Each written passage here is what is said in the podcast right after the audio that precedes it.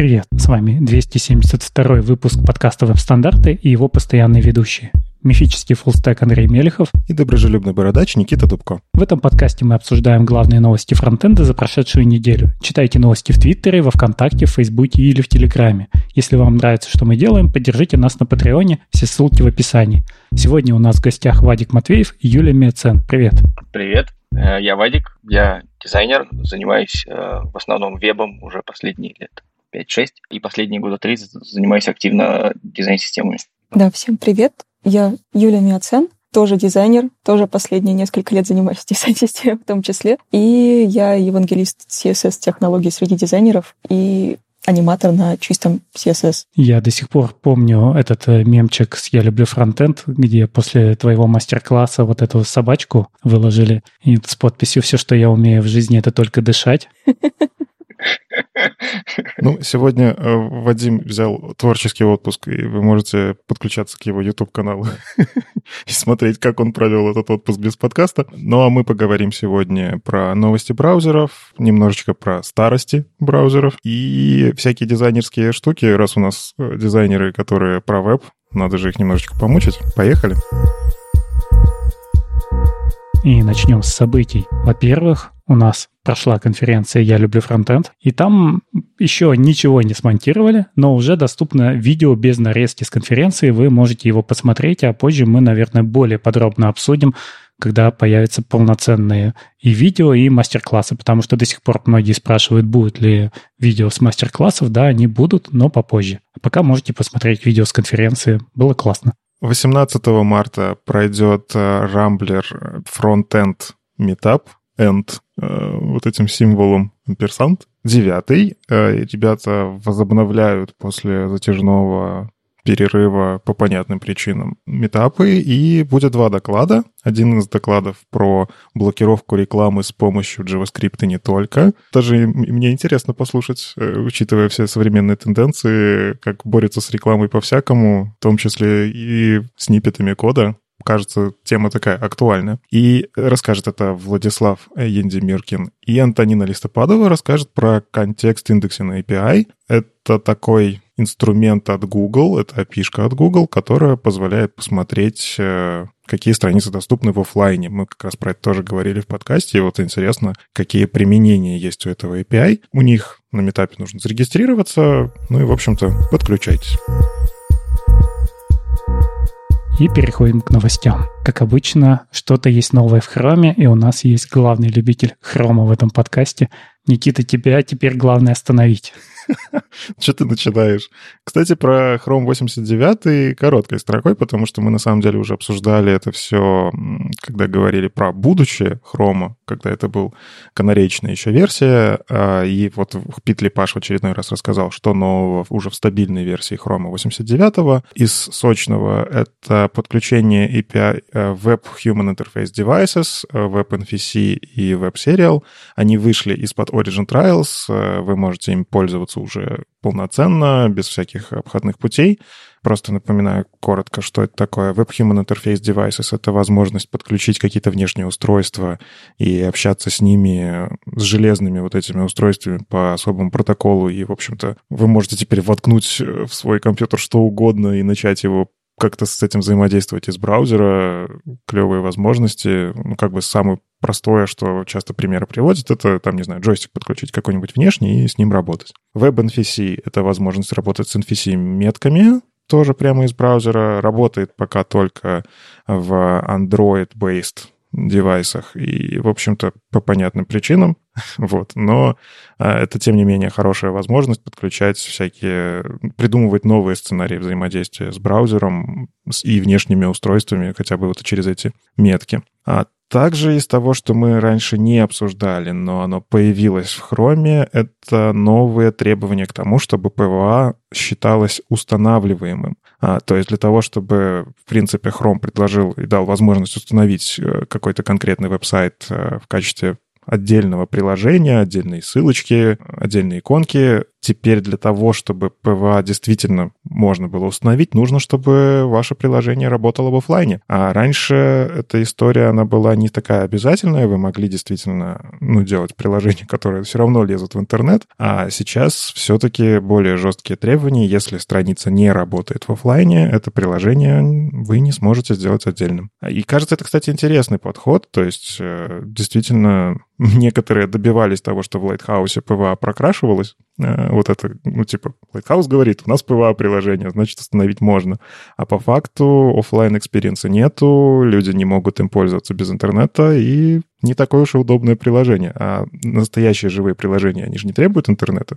В общем, действительно сглаживается вот это вот, вот различие. Ну и на самом деле все, что я могу сказать про Chrome 89. А знаешь, Никита, тут на днях пролетела ссылочка в канале FOWeb, очень интересная, на сайт webipcontroversy.com, где как раз перечисляются все эти опишки, которые ты сейчас перечислял, и написано, почему их нет в браузерах Firefox и Safari, все вопросы к безопасности этих API, того же самого Bluetooth API, э, Human Interface Device API и так далее, с очень интересными ссылками на обсуждение. Вот что ты об этом думаешь? То, что другие браузеры говорят, что это небезопасно для пользователя, а Chrome так бодро их внедряет. Ну, я вообще считаю, что писать код небезопасно для пользователя, мы же баги все равно делаем. Ну, то есть в любом случае можно придумать, почему уж та или иная штука небезопасна. Даже CSS небезопасен его использовали хакеры для того, чтобы и в инпутах перехватывать всякое. Ну, то есть я за развитие веб-платформы, я за то, чтобы действительно появлялись новые возможности, и браузер в моем мире — это штука, которая, по-моему, должна заменить вообще большое количество десктопных приложений, потому что браузером пользоваться умеют более-менее все.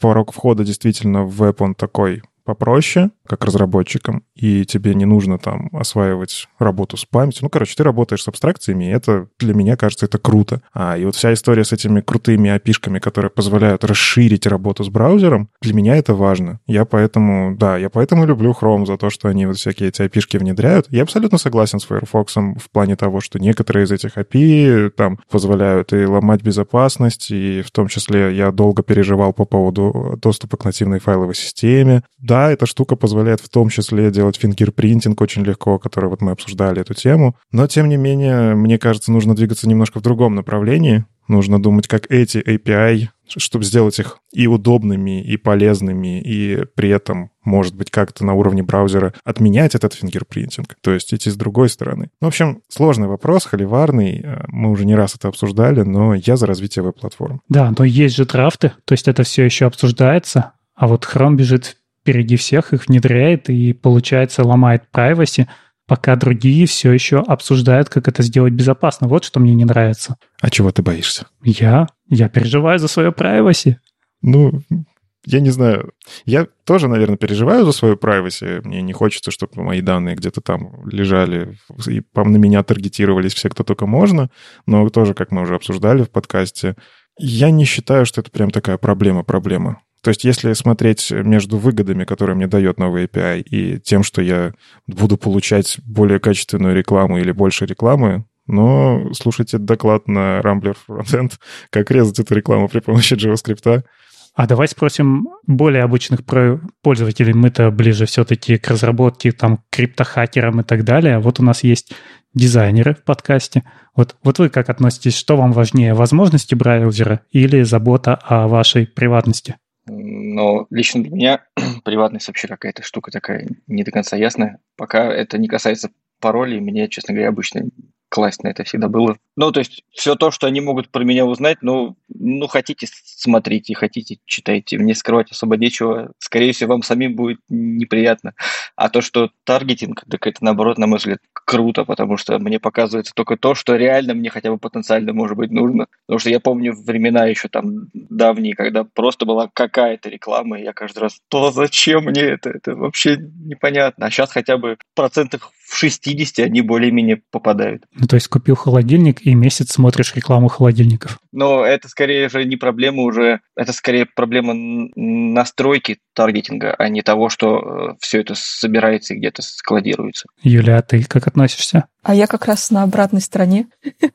Я из параноиков, которые лишь бы никому не оставлять никаких своих данных. Но, с другой стороны, я понимаю Никиту, как э, со стороны разработчиков и людей, которые делают новые продукты, сервисы и все такое. Хочется как раз попробовать все эти штуки пораньше, попробовать сделать что-то, но не с точки зрения пользователя, а все-таки с точки зрения разработчика. Ну что же, мы послушали разные мнения. Это хорошо. И мне кажется, мне, мне так послышалось, что эти api все-таки полезны, Андрей. Конечно, API полезны, но иногда бежать впереди всех, ну, бывает опасно. Я, как я пользуюсь? У меня есть для жизни Safari, а для разработки Chrome. И я никогда не пользуюсь Chrome просто для того, чтобы ходить по вебу? Мне сложно тебе ответить, я сразу всеми браузерами пользуюсь в вебе. В каком нахожусь, в том и пользуюсь вебом. Так что про меня знают, в том числе и Firefox много чего про меня знают. Я уверен, что как бы они ни говорили про то, что они сильно за приватность, а в браузер как минимум встраивают за браузерные экстеншены, и у этих браузерных экстеншенов есть возможность следить за мной, и я про это могу не знать. Поэтому всегда, когда в браузере есть что-то, что к нему подцепливается, ну да, браузер молодец, что он борется с э, тем, чтобы эти вещи уходили куда-то на сторону, но полностью следить за этим все равно невозможно.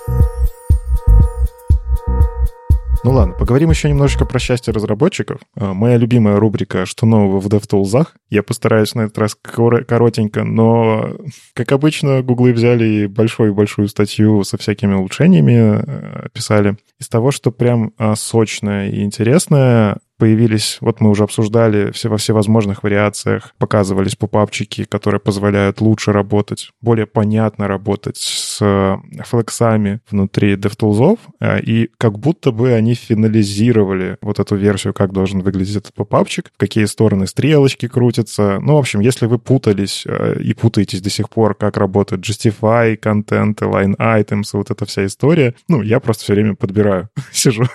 я никогда не помню, что, за что что отвечает, особенно если ты поменяешь направление оси, flex direction, все, мозгу надо что-то перестроить. В общем, эти штуки теперь как раз подстраиваются под, эти направления и рисуются правильные иконки. Да, стоит отметить, что мы сейчас говорим про 90-й Chrome, то есть это все еще канарейка, но она появится чуть вот скоро-скоро, ждите. Дальше. У них появилась вот эта штука, которая, если вы когда-то дебажили перформанс приложений, то у вас вы могли включить FPS метр такой, ну, то есть наслаивается на страничку такая штука, на которой пишется там графичек, сколько FPS и так далее. Они сделали похожую штуку для Core Web Vitals. Вы можете тоже включить через командное меню, то есть это не галочка никакой ставится, это реально в командном меню вызывается текстом, и она будет рисовать вам, то есть вы загружаете страницу, и у вас будет показываться э, метрики LCP, FTP, First Input Delay и кумулятивный вот этот сдвиг. Тем, кто работает с перформансом, это прям, я думаю, удобно, потому что во вкладке Performance оно пока что нужно следить, где эти полосочки поставились. Это не так удобно. Хотя Lighthouse уже позволяет с этим работать удобнее. Что еще? Мы как раз обсуждали в подкасте э, про то, что у них появилась, как я это назвал, шуфлятка с ишусами. Это как раз панелька, вкладка, в которой вам показываются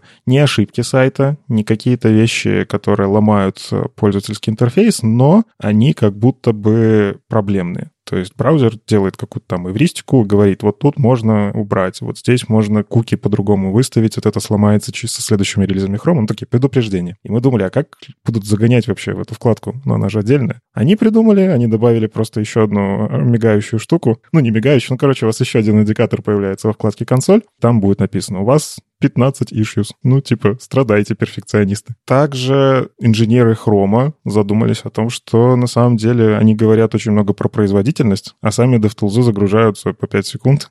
И кажется, нужно что-то менять. А, и, в общем-то, с 90-м хромом они обещают в некоторых экстремальных случаях э, улучшение производительности аж в 10 раз. То есть, видимо, там были низковисящие фрукты, которые можно было просто взять и пофиксить. Мне кажется, это клево, учитывая, как часто я открываю вкладку с DevTools. Ну, я реально загружаю новый сайт. Есть, кстати, возможность загружать Chrome сразу с вкладкой DevTools но тогда у тебя сайт просто всегда грузится медленнее, чем нужно. И для меня вот это важно. Все-таки 10 секунд, 5 секунд времени сэкономил там, там, там, и вот уже час времени куда-то непонятно ушел. Ну и на самом деле у них даже в канареечной версии есть экспериментальные штуки, которые вы можете включить отдельно во вкладке Settings Experiments. Вы можете добавить всякие интересности. И они экспериментируют с accessibility. Одна из вещей, они добавили в Issues возможность сразу посмотреть посмотреть все элементы, у которых плохая контрастность. То есть, когда вы делаете, не знаю, на темном фоне серый текст, вам кажется, что все хорошо, но людям с плохим зрением там вообще будет очень плохо это видно. В общем-то, теперь эта штука, она прям выше, вы можете клацнуть в этот элемент, который вам подсветило, перейти в дом. Там же можно на самом деле клацнуть в DevTools на цвет, и он вам предложит выбрать ближайший, наиболее подходящий по AA или AAA критериям цвет. В общем, кажется, делают все, чтобы просто взять и починить доступность было проще. И очень интересная штука. А, уже давным-давно есть в вкладке Elements вот если вы смотрите там, где Styles, компьютер, там есть Accessibility 3, но оно обычно как работает? Вы вызываете, кликаете на какой-то конкретный элемент, и вы можете посмотреть дерево доступности для этого элемента. Оно обычно небольшое, но очень полезная штука, когда вы пытаетесь, пытаетесь дебажить доступность. Так вот, они сделали возможность посмотреть полное дерево доступности для всего вашего дома. То есть вы реально переключаете в панель элементы в режим вот этого Accessibility 3, и это очень крутая штука, потому что вам по факту можно даже как-то это автоматизировать, э, не просто пытаться руками ходить табиком, искать, как что озвучивается, а вы реально можете пройтись по Accessibility 3, глазами увидеть, как это будет звучать, потому что это тоже очень такая важная штука. Мы-то все-таки люди зрячие воспринимаем это по-другому, веб, мы по-другому пользуемся интернетом, и для нас возможность видеть — это наш основной способ приема информации, и когда ты можешь видеть, как кто-то что-то слышит, это очень интересная такая штука, которая раздвигает сознание, я бы сказал. Ну, я постарался коротенько. А вы могли заметить, что я молчу, потому что я все-таки больше в бэкэнде. И вот знаешь, что меня расстраивает? Была такая классная штука, как NDB. Это тулза от Гугла, построенная на DevTools, которая позволяла работать с нодой удобно. И вот два года в ней, кажется, нет никаких движений после того, как разработчики DevTools ушли из Гугла, те ребята, которые заодно и нодой занимались. И вот все как-то остановилось. То есть все развивается для браузера, а для ноды что-то затихло, хотя они говорили, что нода для них это first class citizen, и они будут максимум вкладываться и в развитие Node.js. Но почему-то нет. Ну, нода это же не фронтенд. Я так набрасываю. Нет, ну я понимаю, на самом деле, твои э, здесь переживания, потому что я тоже долгое время пользовался вообще DevTools для отладки ноды. Это была дико удобная штука. Я прям кайфовал, когда эта возможность появилась. Но сейчас я как-то перешел в DevTools VS Code, и как будто бы мне уже не нужны DevTools Chrome для этого. Ну, то есть VS Code перехватил, может, эту нишу? Может быть. Ну, просто было удобно. Ты запускаешь NDB из консоли, и у тебя сразу все появляется. Может быть, им стоит об этом заявить. А, Юля, Вадик, а вы, в принципе, как это... Ну, я видел, как Юля пользуется DevTools э, прям во время мастер-класса просто человек берет и пишет весь код в DevTools, это очень непривычная штука для многих даже, не знаю, опытных веб-разработчиков. Вам вообще вот эти все штуки, которые появляются в DevTools, вы за ними как-то следите или просто где-то что-то научились и пользуетесь? Ну, я слежу только за тем, что касается, наверное, CSS и каких-то самых базовых каких-то там основ ну, то есть я в performance я залезаю очень редко, там в какие-нибудь другие вкладки тоже не часто. То есть я пользуюсь только самой разметкой и CSS в консоли очень редко что-нибудь там могу вывести, что-нибудь посмотреть, какие-нибудь ошибки, ну, какие-нибудь базовые, очень легкие какие-нибудь события навесить. А то, что все, что касается CSS, да, слежу. И вот, кстати, вот эта вот новая штука для flexbox ов очень прикольная. Я вообще надеюсь, что она, может быть, теперь переедет в фигму, потому что надоело, что в фигме есть похожая история, но немного другая, как всегда. Я не знаю, вы, наверное, не в курсе, но фигма, они же вроде бы веб-технологии. Это же по факту под капотом Chromium. И вроде там, ну, все вот есть, бери, делай прям один в один, как в вебе. И нет, они каждый раз придумывают какие-то костыли, которые вроде похожи, но работают немножко не так.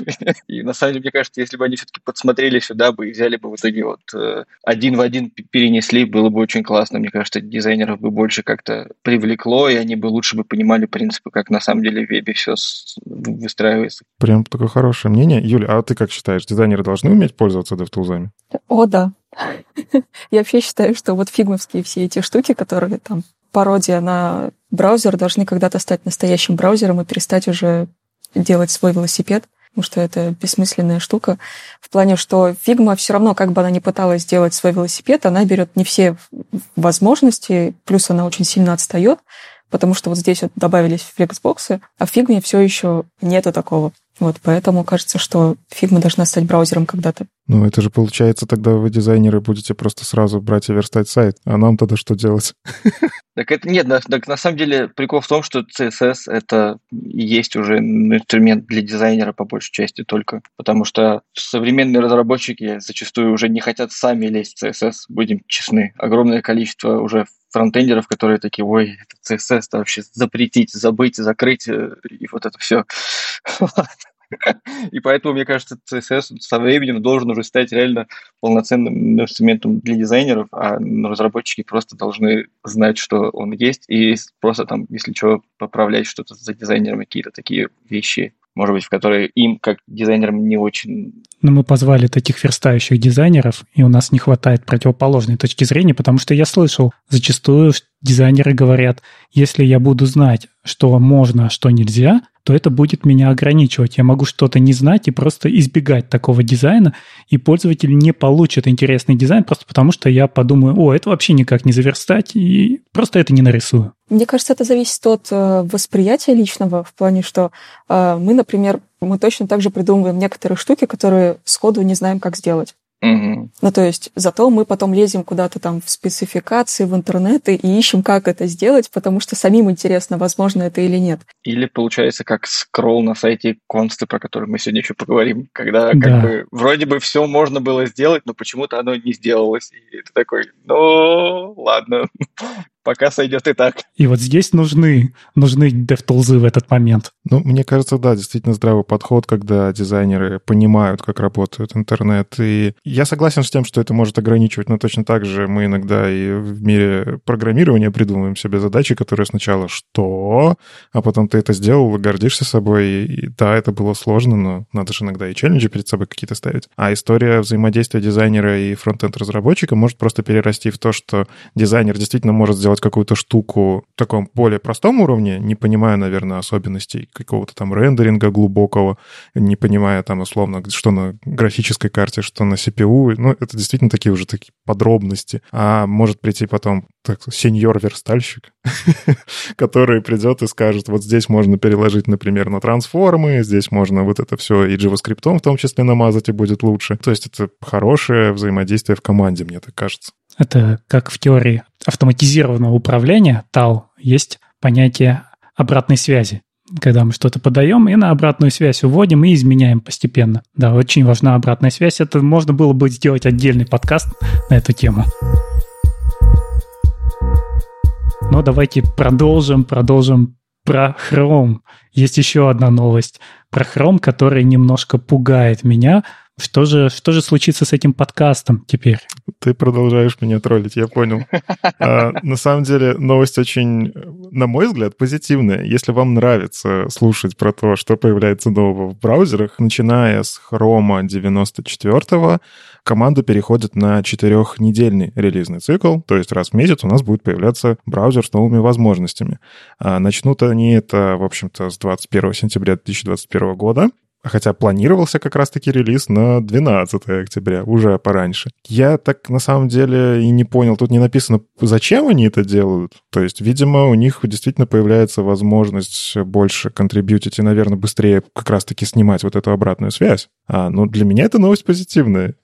Вы, кстати, в том числе, Андрей, вы же можете а, слушать меньше от меня, потому что меньше фичей будет приходить. А у меня вопрос до этого, как часто они выпускали новую версию? Я просто не в курсе. А до этого был шестинедельный релизный цикл, то есть раз в полтора месяца. Там уже я видел в интернетах шутки про то, что это может быть связано с тем, что Firefox релизится чаще, и у Firefox циферка может стать больше, а Chrome хочется, чтобы у них циферка была больше, поэтому они сделали такой цикл. Ну, понятно, что это какие-то шутки, но более короткий релизный цикл, я понимаю, что он действительно может помогать быстрее деливерить всякие фичи, быстрее проверять какие-то вещи, потому что канарейкой пользуются далеко не все, и иногда ну, то же самое АБ-тестирование на живых людях или тестирование багов на живых людях, оно все-таки помогает эти баги фиксить быстрее чем там условно шестинедельный, ну то есть полтора раза сокращаем релизный цикл. Та же самая проблема у Safari, которая выкатывает Technology Preview. Technology Preview пользуется мало людей. И полноценно, когда выкатывается новый Safari, Там действительно появляются баги, которые какое-то время фиксятся обновлениями операционной системы. И я на месте разработчиков Safari, я бы, наверное, немножко страдал в таком э, релизном цикле, но у, у них так. Вот у, у них так, так, так работа выстроена. И еще немножко про Chrome. Ребята из Chrome написали в блоге пост про то, что они будут больше думать о приватности пользователей и совсем выпилят куки в будущем и не будут делать новые никакие механизмы для отслеживания пользователей, а будут пользоваться какими-то другими средствами, да, что не появится новых API для трекинга пользователей хитрых. И здесь у меня есть вопрос. Они ничего не говорят ни про ITP, ни про ETP. Это стандарты, которые поддерживает и Safari, и а, Firefox для того, чтобы управлять third-party cookies. Для чего они нужны сейчас? Third-party cookies чаще всего нужны для того, чтобы вас не отслеживали всякие трекеры. Но в то же время иногда эти куки нужны для того, чтобы, например, у вас на сайте есть iFrame, и через него идет какая-то авторизация в сторонний сервис. Ну, например, я вот знаю хороший пример, когда платежный сервис, довольно известный, встроился через iFrame, и авторизация вся идет через third-party cookies. Как это реализовано сейчас в Safari и Firefox у вас появляется такое окошко, где спрашивается, готовы ли вы отдать куки вот этому стороннему сервису, вы нажимаете ОК, у вас начинает бежать куки, у вас работает авторизация. Это стандарт, его сейчас разрабатывает отдельная рабочая группа, но Chrome ту сторону не пошел. И, соответственно, что будет со всеми вот этими айфреймами, через которые пользователи могут авторизоваться в сторонние сервисы, не придется ли переделывать все, не сломают ли они интернет, когда через год отключат совсем. Здесь просто ни слова нет в этом письме. Ну, это же все-таки письмо, оно, я вижу, в блоге для рекламодателей Commerce. То есть это, наверное, все-таки такая подготовительная штука, чтобы, условно, заказчики этих фичей немножечко взбудоражились, и разработчики начали про это задумываться. Я уверен, что вся эта история, она к чему-то приведет, и Chrome точно не будет оставаться в стороне, потому что, ну, не хочется быть корпорацией зла, когда Firefox делает добро, да? Это все-таки такая конкуренция из-за внимания пользователей в том числе. Куда это превратится, во что это придет, это действительно интересно, потому что ну, мы, мы все понимаем, есть компании, поисковики, почти все поисковики зарабатывают рекламой и это их ну, основной, чуть, чуть ли не основной бизнес, а реклама, она во многом построена в том числе и на third-party cookies. Да, это такой челлендж для целых индустрий, причем самых, наверное, денежных индустрий современности. Все-таки рынок рекламы, он такой огромный сейчас. Я верю, что будет какая-то эволюция, и если в итоге и в Хроме в том числе они все-таки найдут способ, как это делать, чтобы и реклама была полезная, и при этом не было вот этих скандалов про слив персональных данных, таргетинг, который не нужен был мне как пользователю. Это такая эволюция веба, это прям веб 4.0, я не знаю, как это назвать. Ну, одно дело реклама, другое дело, что сломаются механизмы, где это использовалось в каком-то хорошем ключе, когда нам просто нужно утянуть куки с другого сайта, чтобы что-то понять про пользователя. Да, уже надо готовиться и отключать это везде, но в то же время другие браузеры предложили механизм, как это можно поддержать хотя бы какое-то время, пусть и с отвратительным поп-апом, где написано, хотите ли вы отдавать куки, но это будет работать. Вот здесь ничего такого нет. Тоже большой вопрос, знаешь, а что будет с трекерами Гугла? Вот недавно у нас Яндекс, да, выкатил свой браузер, где тоже отключили сторонний трекер, но не трекеры Яндекса. А, ты не слушал предыдущий выпуск подкаста. Трекеры Яндекса тоже отключаются этой штукой. Да. Там все честно. Я не успел. Я менял работу всю неделю, не добрался. Нет, там история про то, что трекеры Яндекса, они не лежат на домене Яндекс.ру. Поэтому ну, ты не увидишь в Яндекс.ру попапчики, но ты увидишь другие именно системы, на которых на других доменах лежат все эти штуки. Это индексовые системы, и их они, все честно отрубается. Я тоже был приятно удивлен этому, и это, э, это классно, что компания делает это честно, хотя это, это немножко другой способ все-таки. То есть third-party cookies выключаются по более приятному попапчику с непонятными урлами. То есть есть вероятность, что люди будут блочить просто вообще все, потому что ну, какой-то непонятный URL и так далее. А тут, кажется, стоит большая задача объяснить теперь людям, что полезно, а что не полезно. Может, какие-то куки мне, как пользователю, на самом деле это полезны. Просто я про это не знаю. А это уже прям целый челлендж, наверное, как это UI построить, чтобы это люди понимали. В любом случае, если у вас в сервисах используется third-party cookies для чего-то важного, уже задумайтесь о том, что вам нужно избавляться от этого механизма, придумывать какие-то другие решения, как вы будете, например, пробрасывать авторизацию. Никакие айфреймы вот так уже в будущем работать не будут. Идем дальше. Приятно удивили на этой неделе CSSR. Я правильное количество S назвал? А, вышло первое видео из серии про историю фронтенда. Браузер, который умел все. Видео достаточно небольшое, всего 12 минут. Озвучивает голос Дэдпула Петр Гланс. То есть прям чувствуется профессиональный подход к озвучке. Кубик в кубе, кто не знает. Петр Гланс — это в кубик кубе, да? Да. Ой, я не знал. Я просто я думал, он везде. То есть он, по-моему, озвучивает везде, и там у РТ когда-то озвучка с ним тоже у меня ассоциировалась.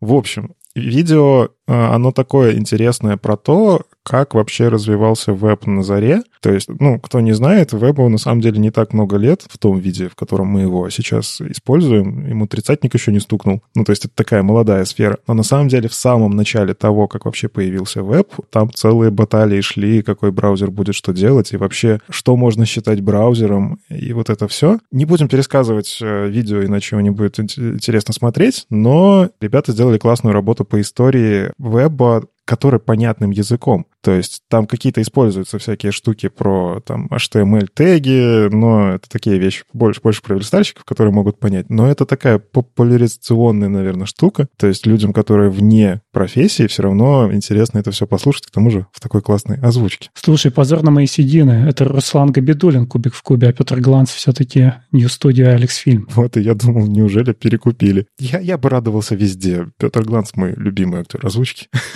Ребят, ну а вы смотрели это видео? Вам как вообще узнать про то, как веб работал до этого? Или вы это все знали? Ну, в общих чертах, конечно, знали, но было довольно прикольно послушать все эти истории и личностные отношения между людьми, как там все это происходило. Вот. И очень классно, что получилось видео такое живое, потому что сначала казалось, что, ну, по анонсу, что там будут э, сидеть ну, как вот мы сейчас, ребята просто там на стуле друг другу рассказывать байки. Все за Сарой сделали довольно классное видео с хорошим продакшеном, которое интересно смотреть. Да, я вообще, честно говоря, до этого мало что знал. Ну, вернее, как бы сильно меньше, чем там показали. Но и видео реально очень крутое, очень классно сделано. Оно короткое, оно бодрое, оно живое, с хорошим монтажом, с хорошей озвучкой. И оно действительно очень общее, то есть его можно, в принципе, отправить там кому угодно, даже людям очень далеким от веб-разработки, и оно будет всем интересно, как мне кажется. На самом деле это не только видео, но и большой лонгрид, что меня порадовало, потому что я как раз любитель хорошего текста, а не видео. И не трачу время на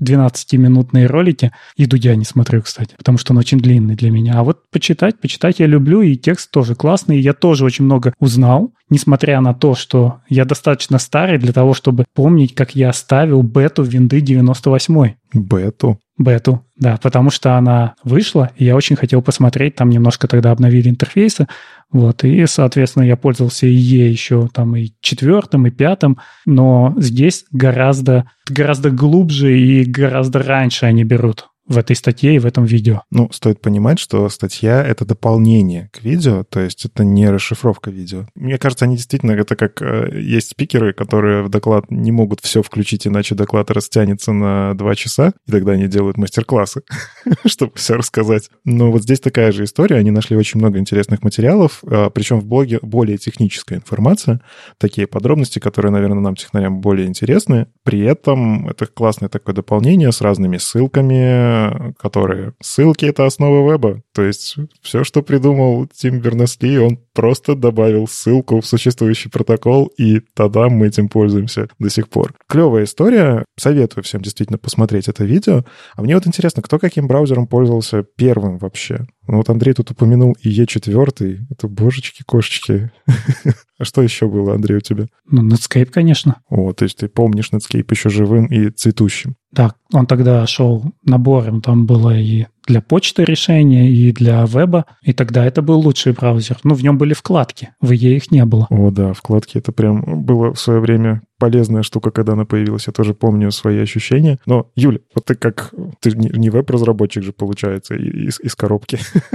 ну, в смысле, как, какой браузер для тебя как пользователя был первым? Если честно, я не помню. Но я не настолько стара. У меня компьютер появился только в 2007 году, по-моему. Вот, и там был какой-то IE, но я сразу же винду поменяла на Ubuntu, поэтому Chromium в каком-то виде. Что тебя сподвигло? Я сразу начала в разработку лезть, я не хотела вот это вот все пассиансы, косынка и вот это все. Очень интересный факт про дизайнера. Человек сразу установил себе Ubuntu. Клево. Ну, я же не совсем дизайнер. Да, я же училась на разработчика и хотела пойти в компьютерную безопасность, но у меня не хватило одного балла, поэтому я стала дизайнером. А, ну точно, этот факт многое меняет. Вадик, а у тебя как было? Ну, у меня по-любому первый был, конечно, Explorer, но я не помню какой. Вот. А после у меня вот был либо Opera, либо Firefox. Я не помню, какой из них был первее, но я, в общем, у меня был период, когда я сидел и там, и там, просто вот какой был первее, не помню. А потом вышел Chrome, и все, и с тех пор у меня началась долгая любовь с, с Chrome, который до сих пор тянется. Я ему не изменяю, я люблю Chrome и не стесняюсь в этом признаться. Ну вот у меня история похожа. Понятно, что у всех, наверное, был первым IE, кто начинал с Windows, потому что он идет там по умолчанию. Тебе нужно через Internet Explorer скачать другой браузер, как минимум. А у нас на уроках информатики нас учили пользоваться Internet Explorer. У нас уроки были про то, как пользоваться Internet Explorer. Но а, в итоге у нас был кружок информатики после этих уроков, и мы там пользовались Firefox.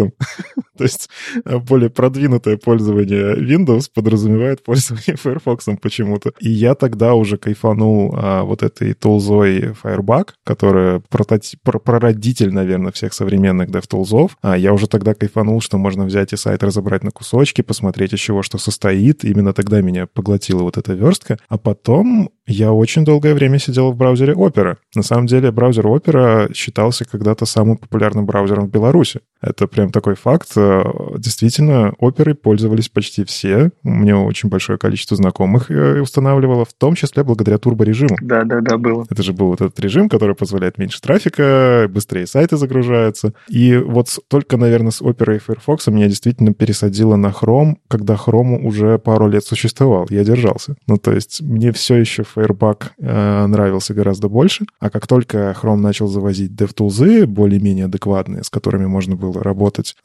сопоставимо так же, как с Firefox, тогда мне уже, как человеку, которому нравилось разрабатывать, пришлось перейти на Chrome. Но сейчас история циклична. То есть Firefox все еще делает иногда самые крутые штуки в DevTools, и ты нет-нет, да и вернешься в тот браузер, потому что, ну, там приятней. Ну, будем надеяться, что это не разовая история у CSSR, и они продолжат делать видео, и мы на самом деле доберемся до того момента, как в 2008 году появился Chrome, а конкретно вот в этом видео, которое мы обсуждаем, времена гораздо более ранние, когда, в принципе, других браузеров не было, и вообще браузеров для веба не было, и веба не было. А, ну, они как раз видео делают анонс, что уже в следующем видео они поговорят про то, как э, спецификации развивались, была война со спецификациями, и я там видел людей из Microsoft на превьюшках, так что, кажется, история такая интересная будет.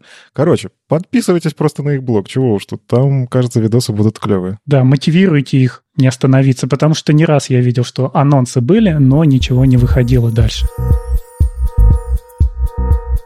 Ну что, у нас вообще в гостях дизайнеры, и хочется поговорить про всякие штуки. Разработчики часто придумывают какие-то спецификации, которые, мне кажется, очень сильно связаны с дизайном. И мы ими как-то так пользуемся. А знают ли вообще дизайнеры про то, что такие штуки есть в вебе? София Валитова сделала хороший перевод на CSS Leaf спецификации про цвета. Это не полный перевод, как она пишет, но сам интересен факт. Это перевод спецификации. Спецификации на английском читать это отдельный вид удовольствия для гурманов, я бы так сказал, и продираться сквозь них. А София сделала действительно классную работу. Она это писала, не, не просто перевела, но писала полезные вещи, не углубляясь в такие прям дебри, и при этом понятно. Русский язык мне, в принципе, более понятный, чем английский, и как-то лексика достаточно хорошая. И София объяснила, что на самом деле в вебе-то много цветов. То есть вы можете использовать цветовое пространство RGB, HSL, LAB, LCH, Device SMIC. И вот этих цветовых пространств, их огромное количество. И мне вот интересно просить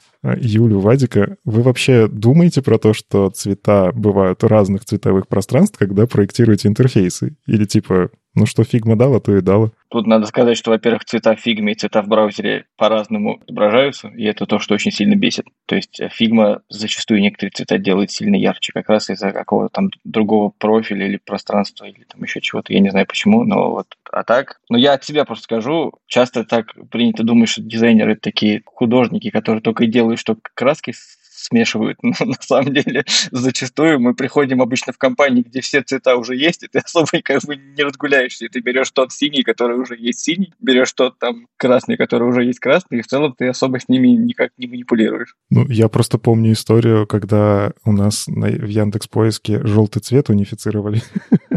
Потому что желтых было много, а и это один из основных цветов, ну, типа поисковая стрелка у нас желтая. Была задача прям для сеньор-дизайнеров сделать так, чтобы все желтые сошлись в меньшее количество желтых, и при этом все было по какой-то там математике и науке. Я помню, еще был вопрос того, что белый везде должен быть не совсем белым, чтобы у нас всегда оставался идеально белый, когда нам нужно подчеркнуть совсем белым. О, боже. Очень сложно.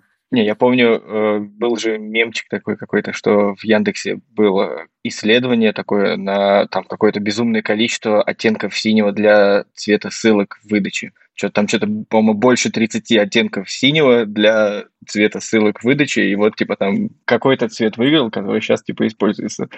Ох, я бы вам столько про цвета ссылок рассказал, но не буду. Этим просто моя команда в том числе занимается.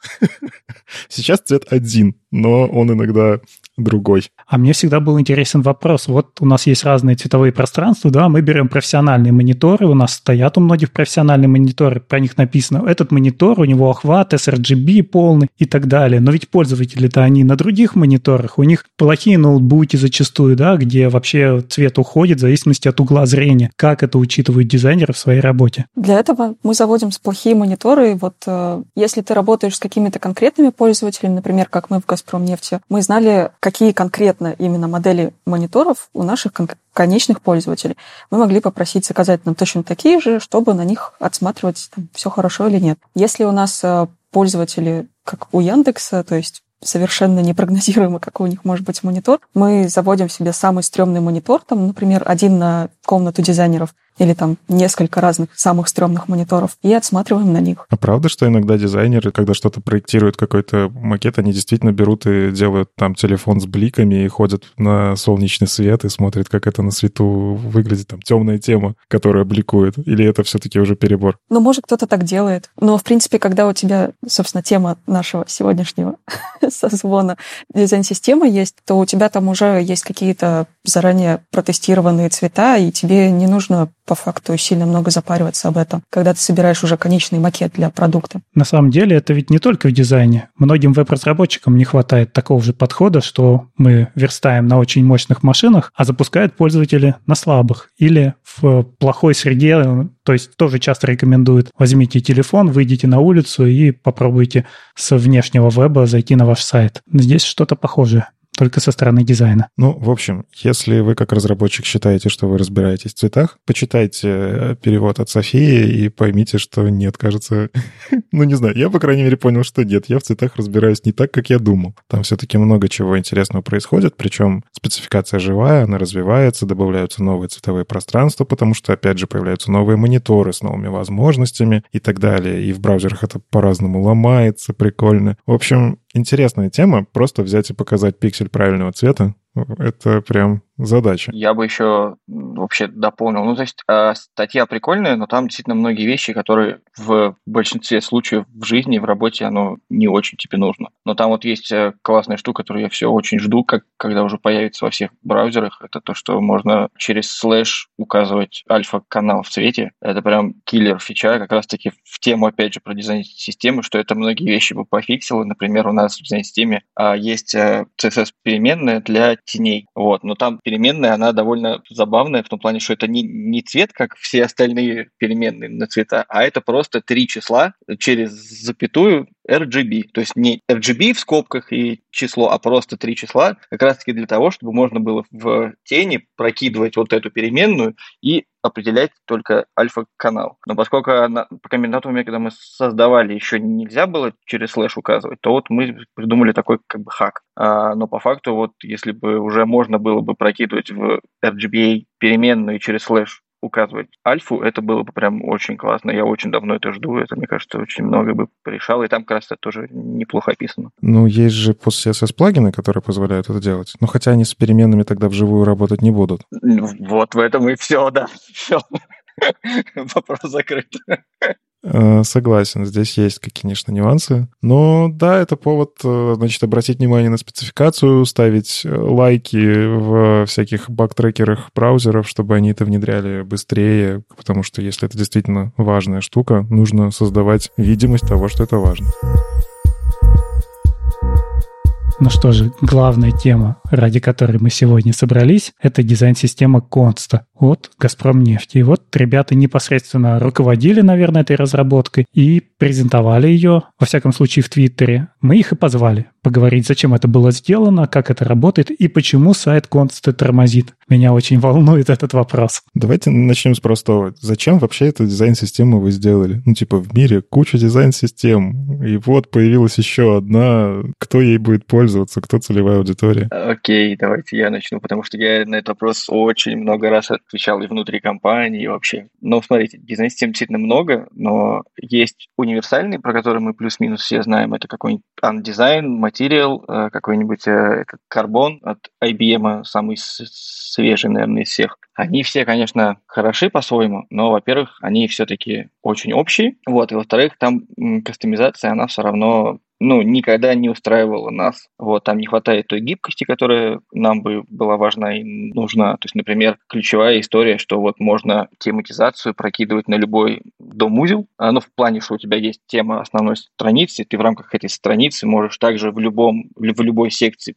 прокинуть другую тему, можешь внутри нее еще одну, и все это можно манипулировать одним контекстом, то есть ты можешь переключать там в зависимости от каких-то условий и все прочего. Вот такое сейчас из всех этих популярных есть только в карбоне, но и то там сделано тоже не совсем так, как хотелось. Это первое. Во-вторых, тут вопрос имиджа, опять же. То есть э, компании престижно делать какие-то свои такие разработки. То есть все-таки брать такой компании, как «Газпром нефть», довольно крупный, важный, серьезный, чью-то другую, оно ну, скажем так, не очень престижно, наверное, вот типа того. Вот. В-третьих, история какая еще? Что это работа в open source, и это тоже одна из важных вещей, как раз-таки с целью того, чтобы привлекать больше внимания в сообществе, дабы все-таки сформировать некий образ в сообществе, что «Газпром нефть» — это не только то, что качает нефть, но вообще-то там уже идет и цифровизация вовсю, там много IT-проектов, очень много внутри всякой работы, и нам нужны и в том числе хорошие специалисты, а для того, чтобы пришли хорошие специалисты, нужно сформировать хороший образ в сообществе. Вот. И вся работа, которая сейчас ведется в open source, это, кстати, не только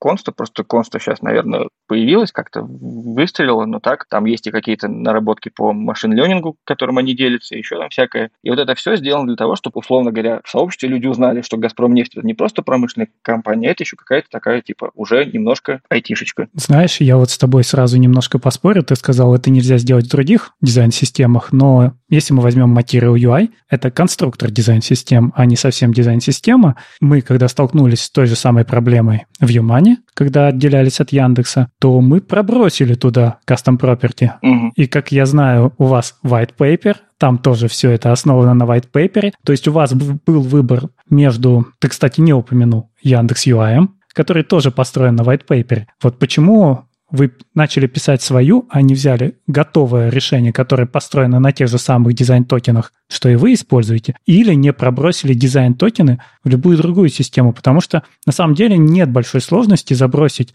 custom property во многие современные решения, и станет лучше. Это действительно, то есть мы действительно смогли срастить Material UI с дизайн-токенами на custom properties, и оно побежало. А, ну, по поводу Яндекс UI, просто тут отвечу сразу, что когда мы начинали создавать консту, а надо понимать, что мы начали создавать два года назад, как только пришли в компанию, мы сразу начали вести эту работу. Она выпустилась только в сентябре, а так-то была до этого работа. И Яндекс UI просто не было еще на тот момент в официальном релизе. Соответственно, нам взять было его неоткуда. Яндекс UI, по-моему, выпустился только в июне же 2020 года. Ну да, недавно. А, это первое. По поводу материала и custom properties, может быть, мы просто не нашли какое-то хорошее решение, как это сшить. Я вот сейчас не помню уже. Юль, ты помнишь? Ну, здесь еще нужно упомянуть зрелость э, разработки, потому что, э, ну, вот, Никита, ты спрашивал про целевую аудиторию. В «Газпромнефти» 37 тысяч человек, и проектов в год запускается сотни. И там всегда ну, практически нету внутренней разработки, это всегда подрядчики, и подрядчики, они по тендеру всегда приходят, соответственно, уровень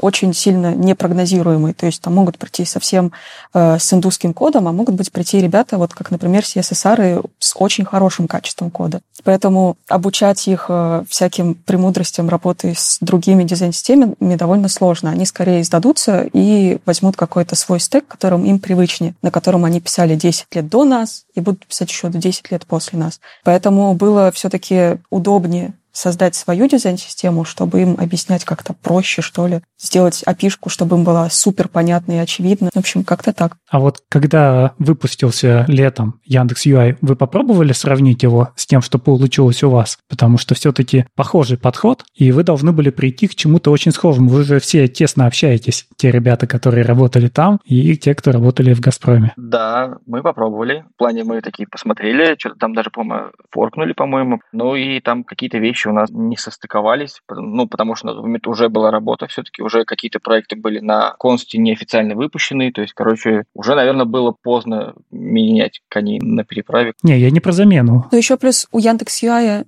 не такая полная библиотека была, потому что все равно Яндекс выкладывает наружу только какой-то небольшой набор компонентов, небольшой набор вариаций, у нас же все-таки была цель выложить наружу прям вот все, что есть. Вообще ничего не скрывая. То есть у нас не было Лего внутри, Яндекс UI наружу. Было вообще вот конста для всех одна, и для внутри, и снаружи. Плюс там, опять же, фундаментально нам не очень нравилось, нам не очень была близка идея такого гигантского количества тех самых custom properties, которые были в Яндекс UI, потому что там прям на каждый чих своя переменная. У нас изначально была как раз концепция того, что нужно стараться обходиться меньшим набором, потому что даже тот, что у нас сейчас есть, все равно, когда приходят новые дизайнеры, новые разработчики, все равно нужно как-то, чтобы человек понял, вот почему вот этот цвет вот такой, вот за что он отвечает, даже при условии нашего набора. Там же получается, что описано вообще все, что только можно, и за счет этого выбор кажется очень сложный, вот, и поэтому нам тоже это стало не очень близко. А у нас все-таки переменных, мне кажется, раза в три меньше, то и в четыре. Ну, это как раз то, что мы обсуждали, когда еще white paper делали, потому что э, у нас всегда делилась команда на две части. Те, кто хотел все покрыть отдельными кастом пропертами, и те, кто хотел сделать какой-то супер маленький набор, чтобы все остальное высчитывалось. Вот, собственно, мы так разделились по двум дизайн-системам. Да, мы тоже воткнулись в эту проблему, и с Мишей Колосковым долго спорили и убирали те кастом property, которые нам показались лишними, потому что супер гибкость Яндекс UI связана с тем, что он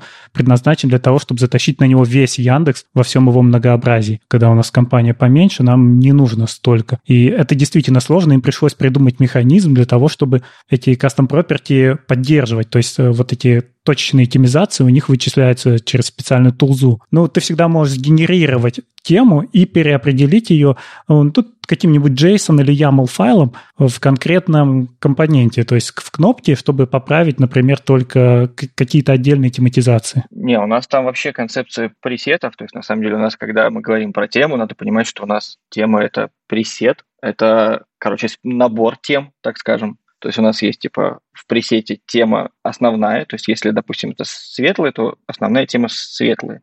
Но также в этом пресете, помимо этой, есть еще две дополнительных темы, акцентная и инвертная. Это что значит? Это, грубо говоря, если тебе на странице надо, чтобы был какой-то блок очень контрастный, тогда просто ты в рамках этого пресета используешь инвертную тему, и тогда при переключении темы, то есть, допустим, со светлой на темную, у тебя и этот блок перекрасится в инвертную. И есть еще третий акцентный, это независимо от того, какая right тема основная, там всегда прокинуться просто еще третий вариант, который просто всегда яркий. Он такой, это для всяких там бейджей, каких-нибудь сообщений, всплывашек, ошибок, еще чего-то. И таким образом вот этими пресетами просто можно манипулировать, и по факту, когда мы переключаем тему, мы на самом деле переключаем не тему, мы, мы переключаем как раз эти пресеты. Вот. Но еще надо понимать, что тема у нас шире, чем только цвет. У нас тема это помимо цветов, это еще и э, ну, размер шрифта, и там отступы, и контролы, и бла-бла-бла. Да, а про создание тем у нас все-таки действительно нету никакого скрипта. Там все пишется в CSS, просто есть пачка переменных, которые ты можешь очень малой кровью изменить, и у тебя весь интерфейс поменяется, либо уже там точечно HSL правишь э, в конкретных переменных. Но из-за того, что переменных немного, в принципе, это недолго и несложно.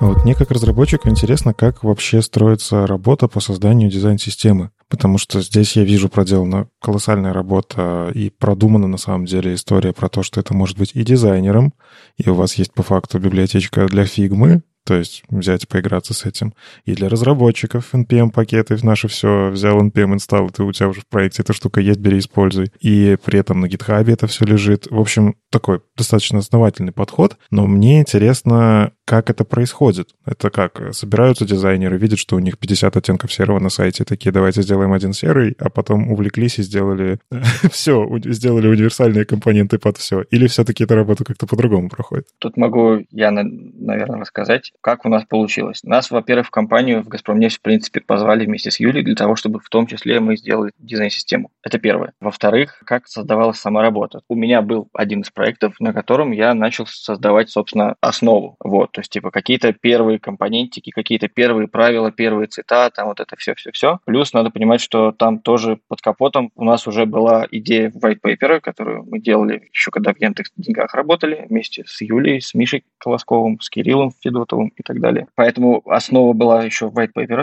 то есть мы просто взяли какую-то идею, методологию оттуда. Потом там что-то сильно, конечно, поменялось, но идея была, то есть не так, что мы прям с нуля все придумывали. Потом на этом проекте нашими партнерами были те самые CSSR, они нам, собственно, делали фронтенд в этом проекте. Вот. И там получилось так, что я сказал, давайте базовые контролы сверстаю я, потому что, типа, я хочу, чтобы эти контролы были сделаны так, чтобы потом можно было это форкнуть и выделить в дизайн-систему, чтобы там как раз были все переменные прокинуты, чтобы это было все сделано плюс-минус семантично, бла-бла-бла. То есть не то, чтобы CSR это не сделали, но просто так, типа, я, условно говоря, взял на себя эту часть, ну, типа, если есть и косяк, то это будет мой косяк.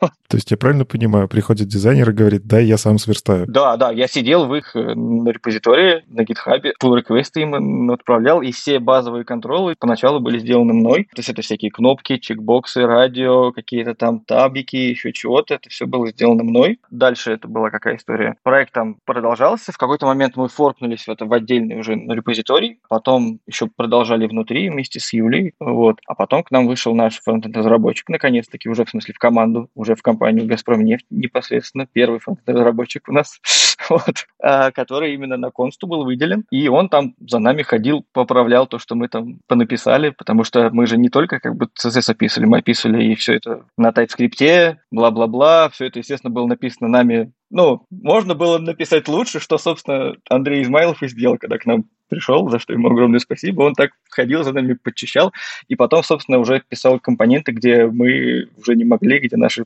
полномочия, все, и вот это вот. А это был React? Да, да. Потому что white paper, как я знаю, он до сих пор только на чистом BM написан. Да. И это, кстати, то есть у нас была проблема с white paper какая? У нас вначале он был как зависимость, но в конечном счете нам пришлось его исключить из зависимости и просто по факту накопипастить то, что нам было нужно, а то, что было не нужно, мы никак не перетаскивали, потому что э, Э, ну, короче, white paper, его надо продолжать, что-то как-то все никак не, не соберемся. То есть ты можешь либо затащить к себе всю CSS, потом только через CDN, если я правильно помню. А если тебе все не надо, ты никак не можешь это сконструировать, как-то свое насобирать. Поэтому в конечном счете мы взяли по факту всю идею, но переписали, продублировали, модернизировали и так далее. Ну, на самом деле, да, нужно раскручивать э, white paper больше в методологию, в эту плоскость, потому что тот код, который там написан, он не супер универсальный и не супер подойдет для всех. Но сама идея, она очень классная. На ее основе можно сделать сделать э, много всего, там, любую дизайн-систему развернуть. Поэтому было бы, наверное, правильно с нашей стороны дальше пойти и развивать его не в плане там на разных э, фреймворках описать все эти блоки, а именно пойти и описать нормально смыслы, которые мы туда вкладывали, потому что сейчас приходится из уст в уста все передавать. Но что-то все не можем дойти до туда. А вы можете дать определение white paper? Потому что, ну вот мы поняли, конста — это дизайн-система, она вроде бы как основана на white paper, но что такое white paper? Это конструктор дизайн-систем, я бы так сказал. То есть это то, что позволяет тебе создать свою но при этом вы из него просто копипастили CSS. То есть это набор CSS, из которого можно создать дизайн-систему. Базово, наверное, да. Это даже идеология CSS, вот так. Идеология того, как можно строить CSS э, в своей дизайн-системе. Это такое метапрограммирование дизайна, да? А какие ключевые концепции, чем это отличается от просто взять CSS и наверстать свои кнопки? Ну, у нас есть такая э, штука, которая называется слоями. Вадик ненавидит просто это определение, но смысл был такой, что любой интерфейс делится на четыре слоя, и каждый из этих слоев может управлять теми, которые в него входят, а не так, что у нас просто набор компонентов, они там как-то сами по отдельности друг от друга живут. Вот, собственно, это есть тема, то есть э, абстракция, которая просто говорит, что у нас есть такие-то переменные, но сама по факту ничего из себя не представляет, кроме просто набора переменных. Это есть, э, собственно, каркас, то есть сетки, которые задают правила, но как бы они задают правила для детей внутри, но сами себя тоже не особо что-то представляют внешне. Это паттерны, те вещи, которые в интерфейсах встречаются очень часто, например, тот же самый список, э, таблица, карточка, ну, то есть супер популярные блоки, но, опять же, это скорее абстракция с набором правил, нежели чем конкретная карточка конкретного сервиса. И контент — это всякие сущности типа текста, то есть обертка, в котором внутри лежит текст, которая уже знает и переменные, которые с темы пришли, и в каком блоке это лежит, то есть как оно себя должно вести. То есть это такие сущности, которые скорее верхнеуровневые. Кстати, в контент туда же относятся и контролы все те же самые. Просто когда мы white paper создавали в Яндекс Деньгах, нам было очень легко, потому что у нас было Лего. И мы какую-то часть контролов мы просто типа никак в white paper не описывали, потому что мы просто брали это из уже готовой библиотеки Лего. Тут мы столкнулись с тем, как раз-таки, почему, допустим, в консте все еще нету паттернов, потому что до них просто не дошли руки, потому что когда мы делали white paper, у нас был Лего, и нам не нужно было делать кнопочки, чекбоксы, радио, там вот это и все прочее. А тут нам нужно было все равно вот с этого начать. Поэтому мы вначале сделали, собственно, библиотеку самых простых компонент, тему, потом компоненты, самые такие базовые. И сейчас вот уже появился каркас, но в плане он еще не зарелизился, это вот последний мой компонент, который я отправил по реквесте в компании, это вот сетка. Я, кстати, тоже там поглядывал на white paper опять же, но переписал, потому что выяснилось, что white paper... Короче, в white paper сетку тоже писал я, но спустя три года я понял, что ее можно сделать лучше. И в итоге переписал. Э, вот. И вот остался слой с паттернами, который пока никак в конст не описан. Надеюсь, ребята уже без меня его добавят. А вот расскажите мне, когда мне нужно захотеть посмотреть на консту? Это когда у меня уже есть готовый проект, и я хочу в нем что-то систематизировать, или когда я пишу что-то с нуля, или, ну вот, вот когда я как разработчик в целом должен посмотреть, что у вас там творится. -то. Лучше всего, когда ты делаешь что-то с нуля, конечно, потому что если у тебя уже что-то есть, скорее всего, переезжать будет болезненно. А вот э, история, которую, про которую рассказывал Андрей, когда им пришлось отрывать один UI-кит для того, чтобы подключить второй, там это бы подошло? Вполне.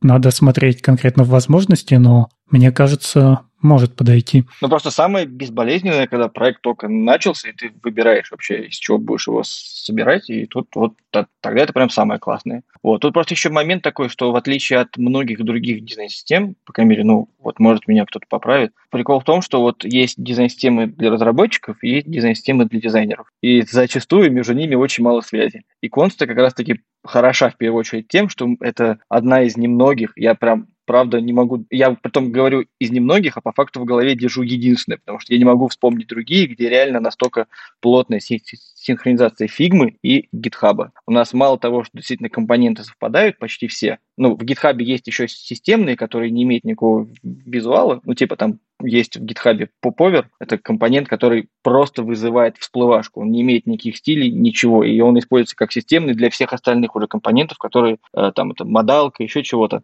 Вот поэтому его в фигме нету. Но так у нас, типа, все компоненты связаны, у них одинаковый нейминг. Из этого тоже, кстати, есть ряд э, таких проблем, что, типа, название компонентов в коде многие, ну, вернее, некоторым не очень нравится, потому что, типа, оно не интуитивно, потому что там, типа, ну, разработчики привыкли мыслить вот так, но прикол в том, что дизайнеры привыкли называть эти компоненты иначе. Вот. А поскольку дизайн все-таки зачастую первостепенней, ну, в плане, что он стоит раньше, то чтобы как раз-таки была эта связь фигмы с GitHub, нам приходится там идти на какие-то жертвы и, типа, все-таки придумать какое-то название, чтобы дизайнерам было в первую очередь удобнее среди списка компонентов выбрать нужный и понять, что это такое. И дальше уже только момент передачи проекта, типа, что, ну, хороший дизайнер все-таки при передаче как-то подписывает. Вот, допустим, я когда проекты все свои передавал в разработку, я подписывал. Эта кнопка такая-то, я потом часто прям в фигме писал кусок кода, типа, button, там с такими-то пропсами, та-та-та-та, что прям чувак просто взял и вот скопировал это, и все, у него компонент подъехал. И дальше уже только довешивал то, что не хватало. Ох, сколько мы спорили про нейминг и выравнивали, потому что мы посчитали, что все-таки нейминг должен быть единым, чтобы разработчик потом не думал, как ему искать вот этот компонент с другим именем, как он называется в фигме. И кажется, что и разработчики, и дизайнеры должны оперировать одними и теми же терминами, а то будет больно потом. А вот у меня такой вопрос еще. Ты сказал, что вы это делали два года, да? Яндекс тоже говорил еще во времена БЭМа, что на одну кнопку было потрачено гигантское количество человека часов. И когда мы сели и стали думать, выбирать, написать свою дизайн-систему или взять готовую, то мы поняли, что нам просто не хватит сил и времени для того, чтобы качественно реализовать любой компонент, чтобы, например, accessibility там было нужно, потому что у нас нет специалистов по accessibility, и мы точно что-то упустим. Вот здесь, как вы считаете, в вашем случае удалось реализовать качественно, современно, и вы рекомендуете это все-таки использовать? Это можно использовать или есть еще куда стремиться? Готовая система, тот же самый Material UI, она уже из коробки, кажется, может быть, даст больше, да или нет? Да, хороший вопрос. Здесь какой момент? Что в первую очередь, естественно, мы создавали это внутри компании для компании. Это нужно понимать, что это для внутренних проектов, поэтому там действительно, ну, допустим, там сейчас адаптив есть не у всего. То есть какие-то компоненты, которые в нем не нуждаются, которые можно только внешней какой-то э, обвязкой, э, там все окей. Если это какая-то таблица, у нас, условно говоря, нет пока ничего, чтобы таблица хоть как-то адаптировалась или там какие-то такие истории. Вот. Плюс действительно accessibility. Поскольку, опять же, это все было создано в первую очередь для внутренних проектов, об этом сильно никто не думал. То есть мы сделали, старались сделать все семантично, но принципиально там какие-то вещи не добавляли. Но поскольку мы все это выложили в open source, и сейчас уже есть один проект, проект, как минимум, который уже вне компании сделан на консте, это, кстати, университет ИТМО, вот он сейчас один из проектов сейчас делает на консте, то, естественно, у нас сейчас уже встает вопрос о том, что раз мы это выложили в open source, и теперь мы начали про это говорить, то надо все это добавлять. Просто первый фокус был, естественно, не про это. Но, опять же, поскольку это все лежит в, открытом доступе, любой pull request, любая вообще история, мы все с радостью будем все смотреть и очень ждем контрибьюта извне. Если кто-то там нам поможет, это было бы вообще супер супер классно. Ну, кстати, про кнопку и два года. Здесь нужно понимать, что первый год э, Конста делалась силами дизайнеров по ночам и в параллель со своими проектами, потому что вот Андрей Измайлов появился только в марте, то есть года еще не прошло, как он в компании. Соответственно, не было вообще разработчика своего, не было выделенного там времени полноценного, чтобы этим заниматься. Поэтому по факту Консти, наверное, только год можно считать. До этого она была все-таки дизайнерским проектом. Ну, и тут хочется сказать э, спасибо многим, кто все-таки в ней помогал. То есть на, те же CSSR, о которых мы сегодня уже не раз говорили, на самом деле они привнесли довольно большой вклад также в Консту. То есть они на первых парах они нам помогали очень. Потом, когда пришел Андрей Измайлов, он ему, чтобы не было совсем скучно, они вначале, собственно, все его pull реквесты отсматривали и все прочее, ну, чтобы была какая-то обратная связь, потому что там по TypeScript мы ему уже особо не подсказали бы. Вот, поэтому нужно мнение другого разработчика, и CSR в этом плане очень помогали. Но в начале, да, по большей части были только вот я и Юля. Вот мы вдвоем сидели, делали. Главный вопрос. Кто делал лендинг? ну, скажем так, верстку делал я, то есть от и до. Там потом Андрей только помогал, туда докручивал для формы, чтобы она работала. Анимашку делал вот эту как раз по скроллу, потому что в моей первой версии она была просто CSS, и серия она всегда ездит. Она не тормозила, но было скучно. Но я хотел, типа, добавить по скроллу. Вот. И более того, я нашел прикольную демку на CodePenny, которая, как мне показалось, должна прям классно работать. Сделано очень просто по скроллу. Там есть CSS-анимация, и ты по скроллу переопределяешь только CSS-переменную на дилей анимации. И она выглядела прям супер классно, очень хорошо работала и все такое. Я такой, блин, это очень изящно, минимум строк кода, прям вообще супер классно, идея вообще фантастика. И в итоге я такой показываю Андрею нашему, говорю, вот, слушай, может быть, попробуем так же, кажется, здесь очень все легко. Он говорит, да, классно, давай попробуем. В итоге почему-то она все равно глючит, и тормозит. У меня есть подозрение просто потому, что там-то в демке там был человечек, который просто крутился по скроллу, а тут все-таки очень много компонент, которые реально настоящие компоненты, за каждым из них стоит много всего, и вот, может быть, и поэтому она так глючит. В общем, мы не смогли разобраться, а времени уже не было, мы такие, давай выпустим так, потом что-нибудь придумаем. Либо выпилим совсем, либо заменим, либо как-то оптимизируем, еще чего-то. Ну, знаешь, есть вот такое, такой подход сайты для арт-директоров когда делается супер-супер красивый сайт, который не тормозит только на iMac Pro. И почему Почему вы выбрали решение сделать лендинг, который тормозит, а не просто отстрелили эту красивость? Пусть он сейчас будет без нее, но быстрый. Потому что это все-таки сайт же про дизайн-систему. Там, в смысле, приходят люди довольно специфичные, но в плане все равно так или иначе это люди, которые плюс-минус на нормальных машинах сидят. Все-таки здесь совсем левый человек сюда вряд ли придет. Вот. Во-вторых, оно как, оно уже типа работает. Оно просто подтормаживает, но оно работает. Ну, это глупо, конечно, в смысле, наверное, э, отстрелить можно было бы, наверное. Но здесь еще спойлер, просто Вадик временно безработный, и перед тем, как уходил, хотел доделать э, лендинг и внести туда все идеи, которые хотел увидеть на лендинге. А про оптимизацию и все такое, это, наверное, уже следующие ребята подумают и сделают. Кстати, а сам лендинг, он в open source или все-таки закрытый? В open source. Кстати, я вот не успел добавить, хотел в подвал добавить еще ссылочку на сам код этого лендинга, чтобы, если что, можно было посмотреть и как он сделан, потому что это, на самом деле, один из примеров, собственно, как на консте сделано. Кстати, надо сказать, что это не первый сайт консты. Так-то сайт консты, он еще с мая прошлого года, по-моему. Тогда просто делали не мы, нам по помогли наши коллеги, собрали какой-то ну, лендос, который был нужен в первую очередь для внутренних заказчиков компании, который просто бы пояснял, что такое дизайн-система, потому что нам с вами вроде как не нужно это пояснять, а людям в «Газпромнефти», они как бы вообще далеки от этого, они думают, что, что, это такое, и там был просто такой лендинг, который отвечал на вопросы, но он был собран не на дизайн-системе даже, то есть сам лендинг про дизайн-систему был собран не на дизайн-системе. И поэтому, собственно, мы нигде про него не писали, потому что меня это очень смущало. Думаю, как так? в итоге надо было сделать лендинг все-таки на, на самой дизайн-системе, и вот я его сделал. Ну, на самом деле, если учитывать, что... Ну как, э, наверное, неправильно принижать дизайнеров, но когда дизайнер собирает сайт, который полностью работает, это мое уважение. Но все-таки добавьте, пожалуйста, ссылочку на GitHub, потому что у меня уже чешутся руки кое-какие вещи поправить, потому что я смотрю в код. Опять же, вот эту анимацию поправить очень хочется. потому что у меня прям сильный ноутбук, но я вижу такое слайд-шоу, которое, ну, прям редкость. Ну и на самом деле картинки, тут, тут если бы был Вадим, он бы сейчас, э, типа, у вас в картинках подписано что-то типа дизайн 2, мод 2, вот, у картинки, которая сверху. у нее альт стоит вообще недоступный. И вот всякие такие мелочи. Ну и мне кажется, сообщество может очень сильно помочь. Ну и то, что вот прям в глаза бьется, переведите вы уже на HTTPS, у вас же форма на сайте есть. Иначе браузеры просто в конце концов перестанут открывать эту страницу и будут вордингами сыпаться. Тут момент такой, что мы бы очень хотели, но у нас очень сложно в компании вообще затащить что-либо вовнутрь. То есть есть сервер, но DevOps в компании, в общем, настолько... Я просто не хочу сейчас говорить, потому что я уже как человек, который ушел из компании, сейчас не хочу, чтобы это звучало как-то негативно, но, в общем, есть определенные сложности. И в итоге сервер есть, но на него перенести сейчас огромная проблема. Вот. А чтобы типа, сертификат поставить, это все-таки нужно, чтобы уже лежало у нас, потому что сейчас это лежит все на Верселе, по-моему. Ой, нет, не на Верселе, на Верселе-то есть. Короче, я не помню, где это сейчас лежит, но, в общем, там есть какая-то проблема. То есть мы про сертификат знаем, уже как бы для этого все подготовлено, проблема чисто там есть особенная техническая. Позовите Андрея, он может подключить сертификат с внутри с ETF флагом.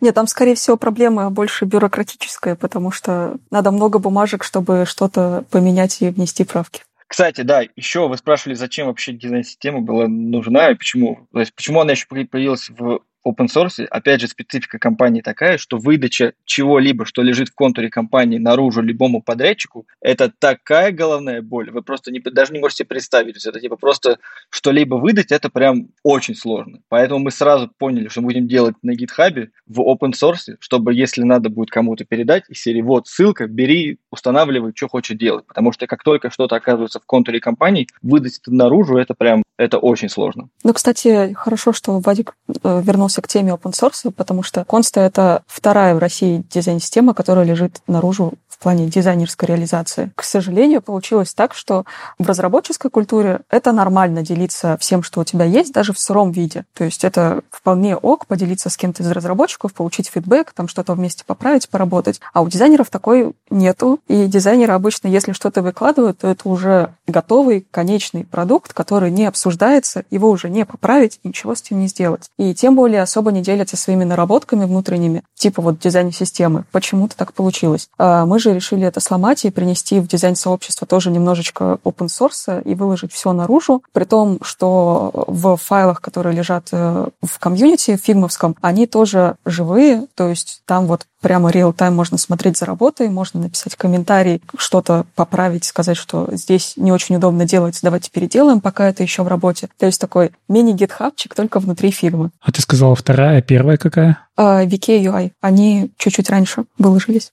Это ВКонтакте, которые? Да. Сейчас еще у, по-моему, а, у Mail.ru, у них же тоже они выкатили свой парадигм новый. Но там нет компонентов. Компоненты есть. Там просто их очень мало. Там, по-моему, только кнопка одна и все. Не-не, там просто их, по-моему, 8 штук компонентов как-то очень мало, но типа они есть, и они тоже уже есть теперь и в коде, и в фигме. Ну, радует это движение у дизайна тоже в сторону открытости, и, может быть, вместе мы получим в итоге какую-то идеальную дизайн-систему, когда саккумулируем опыт всех компаний. Тем более, что люди между компаниями мигрируют туда-сюда и перетаскивают. Вот, смотрите, как white paper пророс везде. С вами был 272 выпуск подкаста «Веб-стандарты» и его постоянные ведущие. Мифический фуллстек Андрей Мелехов и доброжелюбный бородач Никита Дубко. Сегодня у нас в гостях были Вадик Матвеев и Юлия Миоцен. Спасибо. Спасибо, что позвали, спасибо, что послушали. Э, подписывайтесь на меня в Твиттере и хочу сделать небольшой анонс, дабы я точно не съехал с этой темы. Я уже сейчас монтирую видео для своего YouTube-канала про музыку. Я там буду делать серию роликов про историю панк-рока. Вот. И если я сейчас об этом уже сказал, вот так вот, я уже точно не могу с этой темы съехать. Я уже должен буду по-любому это добить и выложить. Да, спасибо, что позвали. Спасибо, что зовете вообще дизайнеров. Это очень круто, что мы объединяем наше сообщество. И подписывайтесь в Твиттере. Я там скоро буду постить еще больше всяких ништяков. И приходите на доклады и мастер-классы. Да, и напомню, что скоро выйдет отличный мастер-класс от Юли «Палка-палка огуречек» с «Я люблю фронтенд». Слушайте нас в любом приложении для подкастов, на YouTube, во Вконтакте и не забывайте ставить оценки и писать отзывы. Это помогает нам продолжать. Если вам нравится, что мы делаем, поддержите нас на Патреоне, все ссылки в описании. Услышимся на следующей неделе. Пока. Пока. Пока. Пока.